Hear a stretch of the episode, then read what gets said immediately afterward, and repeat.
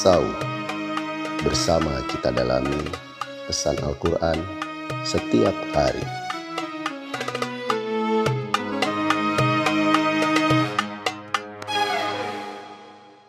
A'udzu billahi rajim.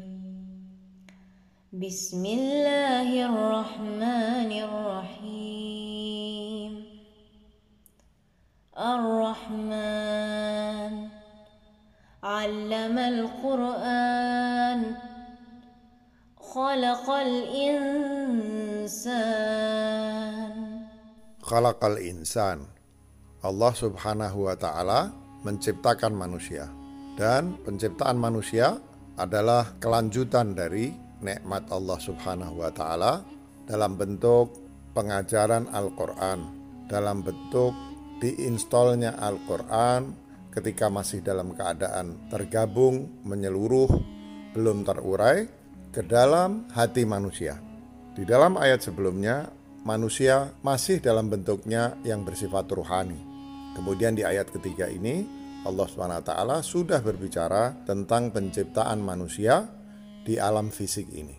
Jadi setelah mendapatkan nikmat atau karunia berupa ilham Al-Quran di dalam rohnya, Allah berbicara tentang manusia di atas muka bumi yang juga nanti akan mendapatkan tambahan karunianya berupa Al-Furqan, yaitu Al-Quran yang sudah terurai di dalam bentuk ayat-ayat yang diturunkan kepada Rasulullah sepanjang karir kenabian beliau yang akan menjadi pengingat, akan jadi pemandu, sehingga dengan itu manusia betul-betul bisa mendapatkan cahaya dari Al-Quran yang ada di dalam hatinya. Jadi ayat ini berbicara tentang bagaimana manusia diciptakan di muka bumi dalam keadaan yang disebut oleh Allah sendiri sebagai ahsan takwim, sebagai susunan yang terbaik.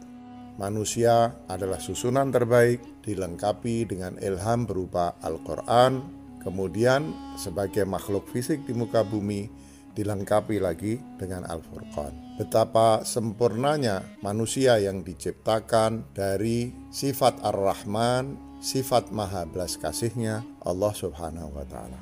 Betapa tidak, karena sesungguhnya Allah Subhanahu wa Ta'ala sendiri memberitahu kita lewat firman-Nya di dalam hadits qudsi bahwa semua ciptaan yang di dalamnya manusia disebut sebagai khalifahnya, sebagai deputinya, sebagai perpanjangan kebaikannya adalah sesuatu yang lahir dari kecintaan Allah Subhanahu wa taala. Di dalam hadis qudsi itu dikatakan, kuntu kanzan makhfiyan fa ahbabtu an a'rafa fa khalaqtul khalqa likay a'raf. Pernah ada masa di mana aku adalah perbendaharaan yang tersembunyi tapi aku rindu sekali untuk dikenali. Aku cinta ada ciptaan yang mengenaliku, sehingga aku ciptakan ciptaan agar aku dikenali. Dikenali sebagai apa? Lagi-lagi di dalam sebuah hadits qudsi yang sejalan dengan itu, Allah mengatakan, Kuntu kanzan makhfiyan. Aku adalah perbendaraan yang tersembunyi. Aku ingin dikenali sebagai Ar-Rahman, Ar-Rahim, Al-Ghafur, Sattarul Uyub sebagai yang maha memiliki belas kasih kepada siapa pun yang memiliki rahim belas kasih kepada orang-orang yang berjalan di jalanku. Aku ingin dikenali sebagai yang maha pengampun dan aku ingin dikenali sebagai yang menutupi semua aib manusia. Maka jadilah ciptaan manusia itu adalah ciptaan yang sempurna. Seperti dikatakan dalam ayat lain Inna khalaqnal insana fi ahsani. Sungguh aku ciptakan manusia dalam bentuk sebaik-baiknya. Betapa tidak manusia di dalam wujud rohaninya sudah mendapatkan Al-Quran. Dan Allah ingin menutup rapat-rapat kemungkinan bahwa ilham itu tidak teraktualisasikan di dalam hidup manusia di muka bumi. Maka Allah seperti akan diungkapkan dalam ayat keempat surat ini, menurunkan Al-Furqan sehingga seharusnya manusia dengan ilham Al-Quran dan pemahaman tentang Al-Furqan akan mendapatkan cahaya agar bisa mendapatkan jalan yang benar untuk kembali kepada Allah dan meraih kebahagiaan hidupnya.